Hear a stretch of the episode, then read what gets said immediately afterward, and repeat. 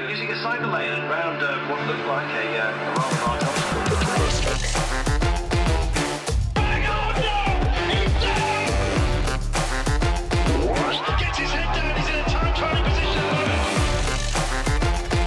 This is The Domestiques, presented by Black Sheep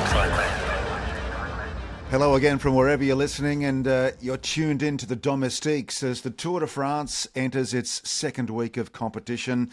I'm Mike Tomalaris. It's great to have you along, and if you're listening for the first time, please tell us where you are and why you choose to listen to the world's best podcast devoted to the world's biggest event of the year. Matilda Reynolds is with us as per usual, all the way from the long white cloud in New Zealand. Hello to you, Tills. Hi, Mike. And it looks like we've uh, gotten a very worthy replacement uh, on the podcast. I'm not sure how we afforded it. He's got much better hair, much better looking, and seems to, just even from the visual, be a lot quicker than uh, usually the Lee Hollywood Turner who would be joining us. Well, Lee Hollywood Turner is not turning it, uh, joining us. Um, but uh, before we introduce our guest, and I've got a big build up for our very special guest, I've just got to mention the fact that the Domestiques uh, is brought to you by Honan Insurance Group and also Black Sheep Cycling Apparel. And in today's uh, episode, we will preview week two later in the program. Uh, but the big question, I guess, is um, how will this race unfold? Will Jonas Vingegaard continue his reign in the yellow jersey? Will the POG assume control as the tour makes its way to the Alps? Uh, what about the Aussie, Jai Hindley? Can he make it all the way to Paris and stand on the podium on the Champs Elysees? We'll try to answer those questions and much, much more. Okay, the big build up for our very special guest. Here are a few clues. He started his career, and this is when I met him for the very first time, on the velodrome, and he was a very young, fresh faced uh, champion track cyclist. He turned professional when joining FDJ 20 years ago. I can't believe it's 20 years ago. He wore the colours of Credit Agricole for a period of time, but I guess our special guest made a name for himself when linking up with Mark Cavendish at, uh, for the first time, I think it was the first time, Team Columbia High Road around 2009. And that's when the success started to develop. They formed one of the most decorated and most successful partnerships in world cycling. There it is. Ladies and gentlemen, boys and girls, give it up for Bathurst's favourite son, Mark Renshaw. Yes, Mark. How's that, Marco? No, not bad, not bad. You got Bathurst in there too, so I'm proud of that. Well, you know Best what? I man in the reckon. world.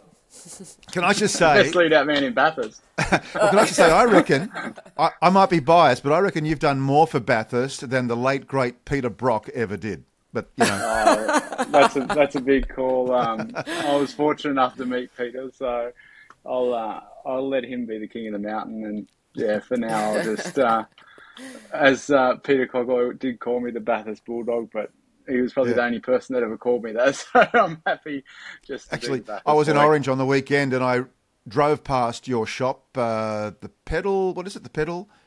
Renshaw's Pedal Project. Pedal Project, and I, I can vouch that the bins are in and the mail has Good. been cleared. Excellent. Okay, You didn't go so- past Lithgow as well, did you? I did go past Lithgow. Why? Yeah, oh, the boys in Lithgow, they're normally a bit slack, but they're not bad.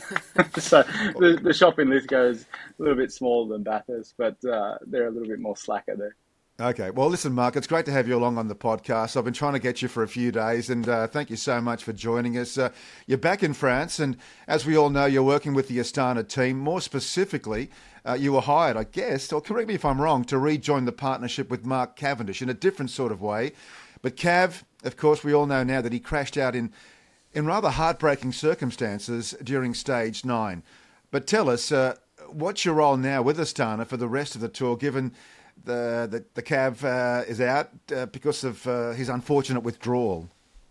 Yeah, so the role they, they brought me on as is that um, sprint lead out advisor, and obviously it was tailored more around Cav. Um, but in saying that, you know, once you know Cav went home and looked to to fix you know these broken collarbone and fix everything else up there, they, they've still got a good rider in in Cees Bol, uh, Gianni Moscon, who was brought in as kind of in that lead out train and Um, you know, Sanchez was also here, but he broke his collarbone early on as well. So mm.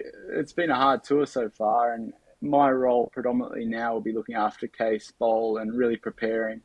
Um, you know, tomorrow's a, imminent sprint stage, but apart from that, really, um, you know, I've taken on a it's it's a nice role within the team. So they have me do a lot of the team meeting alongside the current directors. Um, you know, their English is um, you know English as my first language. It comes really easy, so that a lot of the team speak English. So just trying to bring another element towards you know or another element from my experience uh, being in sprint trains and, and, working more predominantly in sprinting, whereas Team Astana traditionally is a GC uh, orient, orientated team. You know they've they've won I think anywhere from nine Grand Tours over the last nine years. Um, you know, with Vinokourov and Nibali and Armstrong and Contador, you know, they've had some amazing names who have won GC battles, um, but never really on that sprint sense.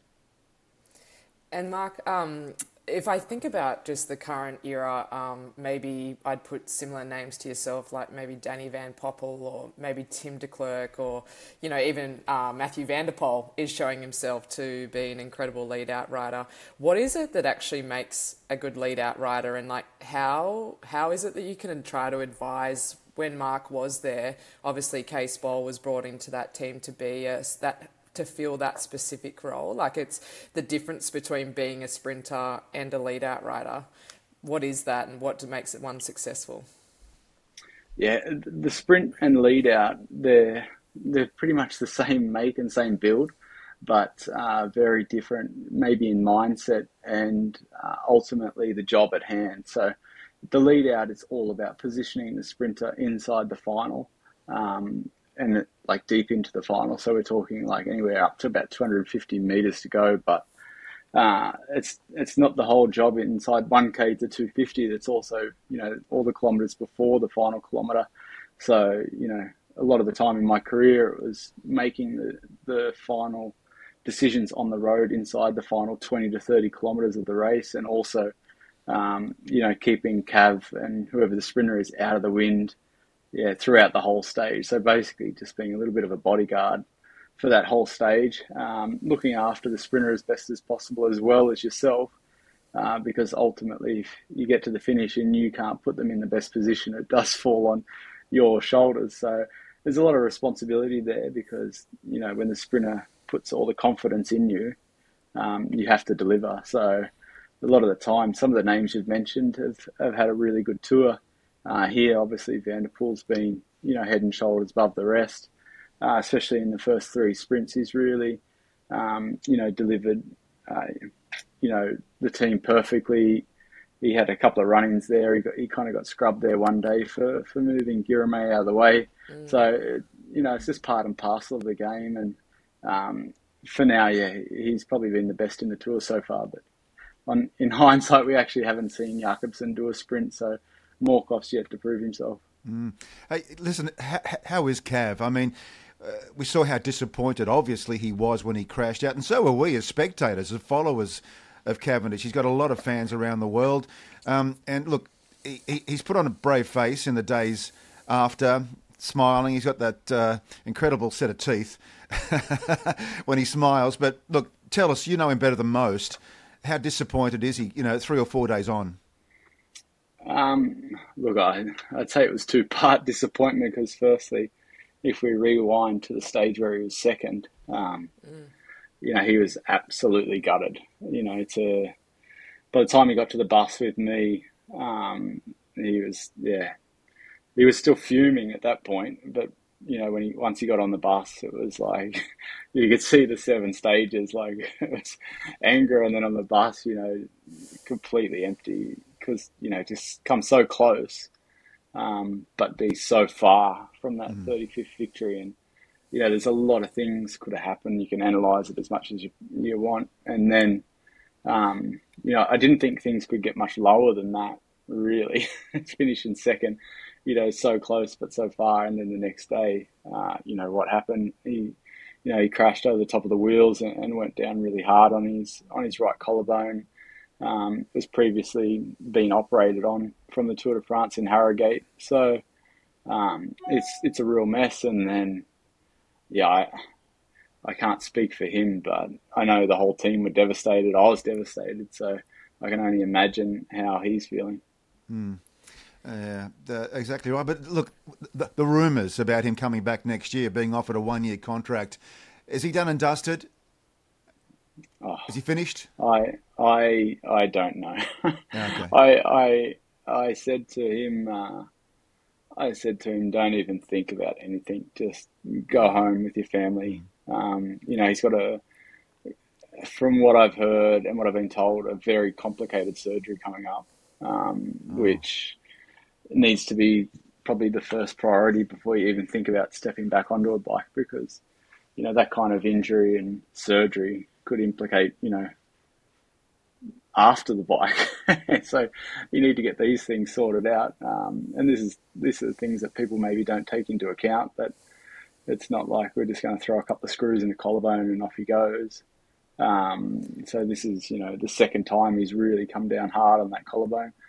Uh, but in saying that, it, yeah, it is an operation that he needs to recover from, and when the time's right, I'm sure he'll make that decision. But for the moment, I definitely, I'm definitely not asking him those questions. Um, and and everyone can speculate as much as possible. But I think alongside his family uh, and his doctors, he'll make that decision. But um, you know, from what we've seen so far, I yeah, it'll I don't know. It'd have to be a, it'd be a huge call to come back. Because Mark, it's not that just that simple. Like going another year because he's been going for so long through so many eras. You know the fact that he's he you know it's not Eddie Merckx's record. It is Mark Cavendish's record as well that he's he's trying to to beat. And um, over such a like 13 years or so or more, like that he's you know been been winning and. Um, mm you would know better than most of what that behind the scenes look like. Like, you know, I'm sure he's made promises to his family that he'll be around for school, you know, school holidays. Um, he's probably already got a contract with GCN. Um, you know, he was already thinking about life after. And then Astana have also, you know, they potentially tried to build a team behind him. You know, that behind the scenes, what has that looked like at Astana trying to build behind Mark for the year? Yeah, I think you have to remember that he you know, Vino really threw him a lifeline late, late, late. It was already January before this yeah.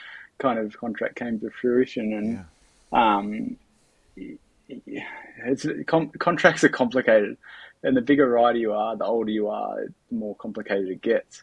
Um, it's not even about money sometimes. It's about, you know, do I get the opportunity to go to the tour? Because why continue if you can't come to the tour? So, you know, to to ask a team of that. It's it's not simple just to say, yeah, we're going to sign you, we're going to take you to the tour because there's always other leaders and other riders in the team who are, you know, deserving of those spots as well. So by the time he kind of came onto Astana, it was quite late. Um, you know, to bring him on, they had to move one of their other riders back into the, you know, under 23 fold, which is, you know, already you're starting to, to break promises there to other riders, which is not easy to do. Um, and then you know they slowly started to build the time the team. They picked the riders. Um, Cees Bol was always you know destined to stay with Cav. They'd made that agreement, um, and yeah, you know the build up wasn't perfect. He didn't race a lot with Cees, um, but he did the Giro as preparation. Got through that sick and with a stage win, which was amazing. Um, so mentally, he was in a really good place in June uh, Cees was in a really good place doing his race program, and then it was just a matter of coming to the tour and, and sitting down and working through strategies and how we were going to go about facing and how we are going to try and you know take a victory, which is very hard to do when you're up against teams like De Deceuninck and Quickstep, who have um, you know anywhere from four to five riders focused on the sprint. Um, so in the end, you know, we, we got there with the riders. Moscon was a, a key uh, rider for Cav after doing the Giro together. He felt confident having him, so you know it wasn't easy just getting him into the team. There's other riders who, you know, deserve to be here as well. So it's a very difficult decision in, in taking a big rider. It's not just a matter of we take Cav and off to the tour we go. Uh, there's a lot go you know to it. Yeah, wherever uh, Cavendish travels, there's a lot of emotion, uh, not just from uh, from friends, from uh, family, but also from uh, those that support him and follow him and have done so for, for more than a decade. Let's talk about stage 10, which was held uh, overnight, and it was an emotional victory to the Spanish rider Pello Bilbao from the Bahrain Victorious team, and he edged past the German uh, Georg Zimmermann, the German uh, from Intermarché, with a brave Ben O'Connor settling for third place. And I say it was an emotional victory because um, Bilbao's teammate uh, Gino Mäder, well, uh, he's the Swiss rider who crashed and sadly died in the Tour de Suisse last month. And, well, all the tributes and uh, accolades and. Um, uh, well, they went to Gino, and uh, it was a very emotional Pello when he stepped up uh, onto the podium. You'll you'll probably see that later on in in in the day.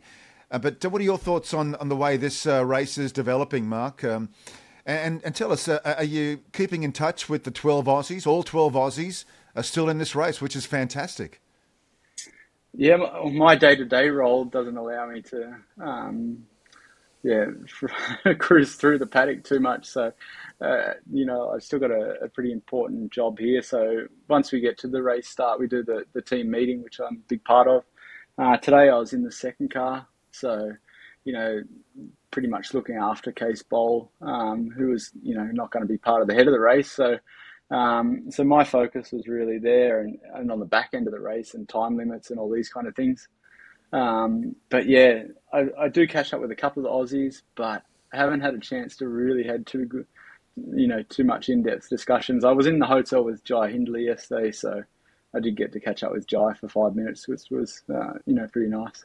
He looks good he looks really good. You know, he's he's just so fresh, young faced at the moment, and already ten days into a Grand Tour. And you know, we all know he's had the yellow jersey and won a stage. So, but you know, they're they're looking long term. Uh, Rolf Aldag, their general manager, or you know, who's running the show here underneath Rolf Dank is, um, you know, probably I'd say the best in the business. So. For Australia, I think they can be pretty happy that Jai's in good hands. And Mark, what does um, what does the rest day look like? I think riders and fans, are, are, you know, punters always really curious to know how you spend a rest day because the word rest doesn't actually probably depict what actually happens on, um, you know, a day off from racing. Yeah, it's very controversial a rest day in a pro team and, and amongst riders because certain riders have different beliefs. Um, yesterday, uh, well, the rest day for Astana, it was um, the group pretty much got split in two. We had um, Bol and Moscon do a, a, shorter ride of about just under two hours, um, and then six of the other riders, um, Vino and myself, all trundled off for two and a half hours with you know a fairly decent five six minute climb. You know, just sub threshold, and then a you know a couple of thirty second opener efforts. So for me, it was well over my limit. But for the guys here in the race, it was just enough to, to sweat and open up the legs. Um, and I think today we definitely saw, um, you know, maybe Groupama FDJ didn't really do enough riding yesterday because, yeah, uh, you know, Gaudu on the first climb was in big trouble. Um, mm. You know, I was standing on top of the first climb giving bidons to the guys and he, he unblocked towards the middle half of the stage, but, you know, there was alarm bells at, at FDJ there. Hey, Mark, yeah, I'm that just. Was my... uh, oh, sorry, Tomo. You oh, go, Tomo. I'm just scanning the uh, the internet here, and uh, I've noticed uh, Wout van Aert um, has quashed rumours that he's leaving the tour, and uh, just for those trying to keep up, uh, his wife is expecting a baby, and the media are saying, um, and I don't think Wout said it, that uh, he was going to leave the tour if the baby would arrive before the end. I'd like to ask you, Mark, you've got a young family. If you were in a situation where your spouse was about to, to deliver a baby, how would you handle the situation? Um, would you ask to be exempt from Tour de France selection if the baby was due during the month of July? Well, I know the situation pretty good because I had three during the season. The first one, you know, um, I managed to make it back to Australia the day uh, that Will arrived. So I got back to Mudgee two hours to spare, or three, four hours, I can't remember exactly. Um, I missed uh, the birth of Ollie by a couple of weeks, so he came early, and I was still in uh, Tour of Britain. So Christina was already back in Oz, so I missed Ollie and Maggie. I was racing in Turkey, um, and I pulled out two days earlier than the race finished to make sure I got back to to, to Monaco in time. So, you know, if I was Walt Van Aert, I'd already have a hire car or a family member here ready to go once I got the call, and you know, I'd text the team on the way on the drive back that I've left. So, you know, family comes first. Um, Absolutely. But know, family it's- comes first. But why would you um, be in the running for selection if the baby was due, f- for example, in the first week? It would be unfair on the Um, team, wouldn't it? Uh, no, the, I don't think. I think, the, I think the baby's not due till after the tour. But yeah, um, but i- i- in situations when it would be due, just say the baby was due or arrived in the first week of the Tour de France, wouldn't that be unfair for the team to to ask for selection uh, or be expected to be selected and then uh, ha- be forced to leave? not probably not for Walt Van Aert, who's you know one of their key riders. Um, he probably he probably holds enough cards in his hand that he can come and go as he pleased, whether he was here for one day or two days or the whole tour. Um, you know, I think Vingegaard really needs him in the team, um, and he's one of their marquee riders. So I, I think it would have been a very easy decision for for Jumbo Visma to make sure he was on the start line. Yeah, hundred percent. I think you'd take three days of Walt Van Aert over three weeks of some other riders. But um, Mark, take us inside a little bit um, of today's stage. It actually it looked absolutely filthy. Like this is it looks like a bit of a nightmare stage for. We just touched on the importance of a rest day and how that has changed over the years. Because previously, you know, riders used to rest, and I also think it does speak a lot to FDJ Groupama, who is still a very traditional team probably you know Gaudu was pay, playing Twitch, which he loves, that PlayStation game, and um, you know eating bread and sitting down, and you know they, came out of the gates so hard. You know Caleb was dropped with 165k to go or more. Um, so it actually looked like a really hard stage after the rest day. And then tell us about the heat on the ground. How how uh, how is the peloton coping? Yeah, stages like today are always really difficult for everyone in the bunch because they're not just a clear cut uh, mountain stage where you know you, you ride to the bottom, the best riders go. Um, you know, every man for himself, holding on to the peloton as long as possible. Um, and as you said today, it was really brutal. Um, you know, the, the climbs weren't super tough; they're always at that four five percent um, always going up in steps. So you know, the longer you hold on, the further you get into the race. Um, but there were sprinters kind of going backwards, you know, from about ten kilometres into the stage, which it, it, it always happens. But I think the big compounding factor was the heat. Um, you know, on on the Cat Two of the day, we had something like thirty two degrees. Uh, we were at about twelve hundred meters altitude, so it was quite hot. By the time we dropped down into uh, into the finish at 700 meters altitude, it was close to probably 40 degrees in between the buses once we got there. And you could see that, yeah, the riders were, were really struggling with that big heat because back in Basque at the start of the tour, it wasn't like we had, you know, extreme heat like that. Um, so it, it kind of did arrive pretty quick. Um, and I think probably some riders got caught out, you know, with their uh, protocols for fueling during the stage. because I'm curious how that's going to play out over the next two, three days. And you know that once you have any form of dehydration, you can't get it back. You can't fill it up. Like once it's once it's gone, you know, you sometimes don't see that play out until two, three stages later. And that one bottle you miss, that one gel, that ice pack, or you just overheated. I I, di- I was wondering when whether that's what Jumbo Visma were trying to do to Tadej Pogacar today, just trying to test him out, try to again. Obviously, last year he made that mistake about nutrition. I, yeah, it's just uh, the stages to, to me just keep seem to not play out how we predict at the moment. Does it feel like that on the tour? Like, is it just? Oh, No, I, th- I think today's stage was just all in racing. Um, you know, all out racing probably isn't a better word for it. Um, I think Yumbo were probably pretty lucky that best on GC was was um, Bilbao on about seven and a half minutes because it probably would have been difficult to control if there was anyone further up on GC. Um, but you know, t- tomorrow is going to be a, a, sprint, so they'll have another rest day, and then they've got four big days. Uh, somewhere in those four big days, they'll start to expose who probably went too deep today and didn't recover in time. Um, but I, in my thoughts, I don't think we'll see either Vingegaard or uh, crack it all over the next three, four days. It, it'll be in the third week. All right, well, let's focus on the sprints then. Jasper Philipsen has proven to be the most outstanding sprinter in this tour. Uh, and correct me if I'm wrong, is he the best sprinter in the world right now? And with uh, a handful of sprints still to come before the Paris finish, can we assume that he will um, expand on his three stage wins and maybe uh, clean up?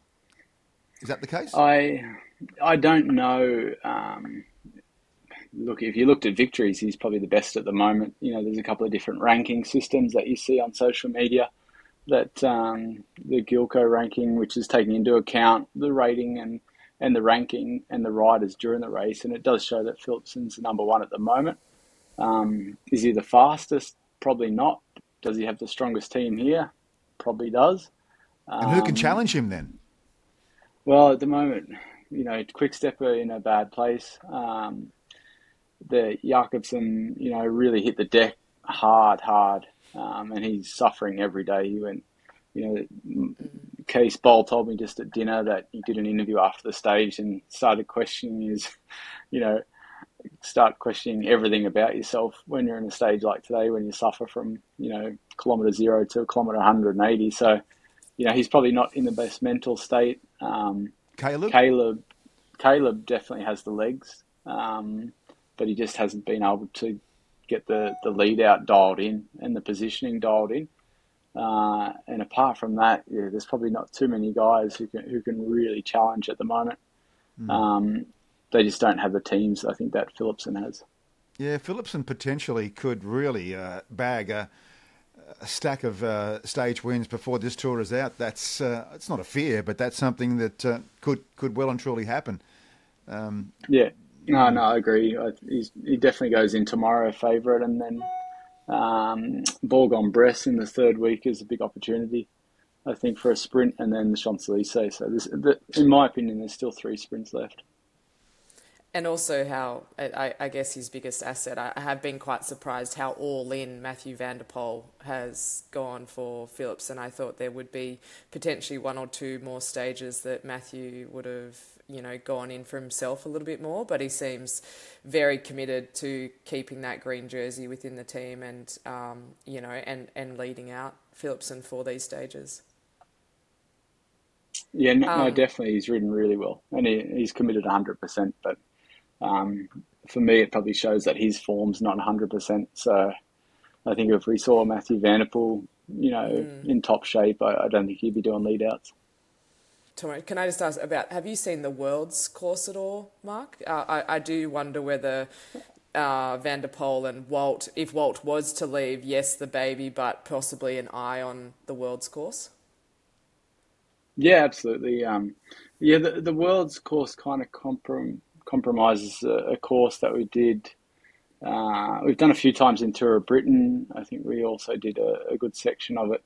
Um, Cav won there pretty much on the same circuit these national championships a couple of years ago.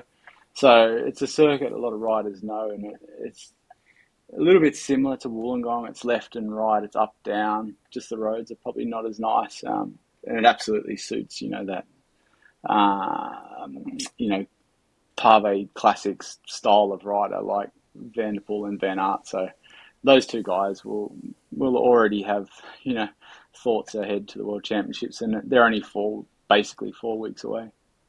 And Mark, just finally, closer to home, the Nationals. Now we all know that Buninyong has hosted the Nationals uh, for the best part of twenty years. And I know that, uh, well, I've been told that uh, there are moves from your neck of the woods, Bathurst, to bring potentially the national championships to your hometown. Can you give us a little bit of uh, news or goss about how oh. that's developing? I'd love. I'd love. To, Have I put you on a spot? I'd love for it to be true, but I just, um, you know, I think I think Bathurst Council is in a difficult situation at the moment after losing the Bathurst Cycling Classic. Um, I think AusCycling um, probably nearly have their hands tied because it is just easy to run it there. Mm. Um, Ballarat continue to throw a truckload more cash than anyone else can can throw without you know having it for a few years. So yeah, I'd love to say I'd love to say I was working on it, but at the moment there's there's no truth to it. Well, that's a um, shame because I think Bathurst has got the natural infrastructure there with Mount Panorama. You've got the rolling hills. It's just perfect, I think.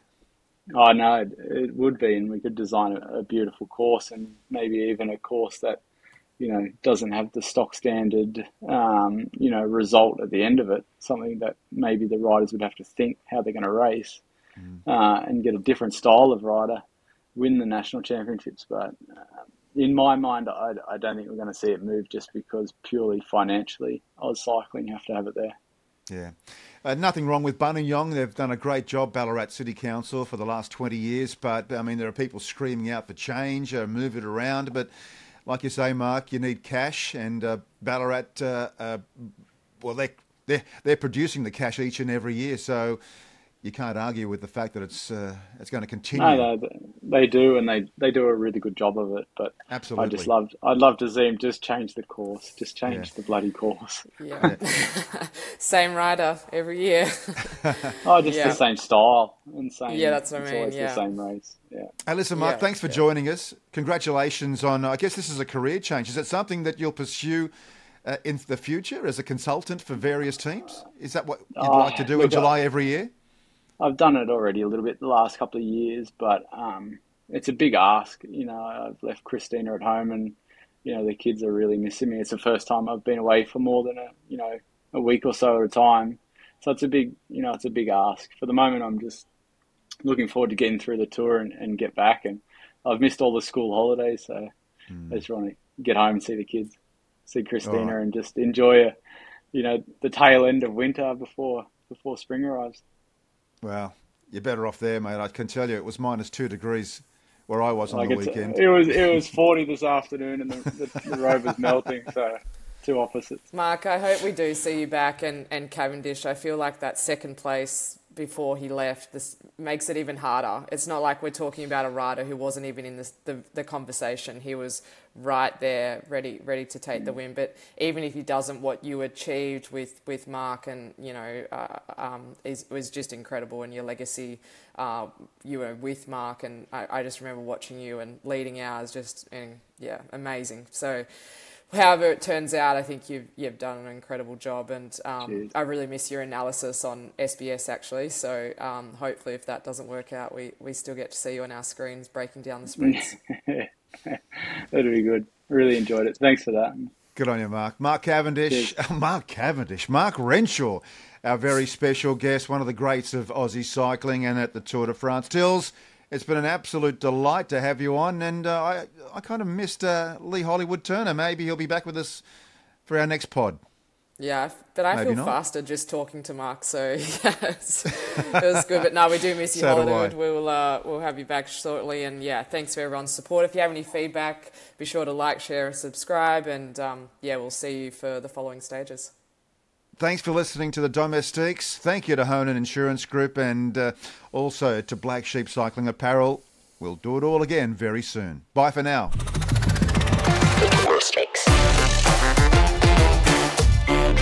The Domestiques by Black Sheep Cycling.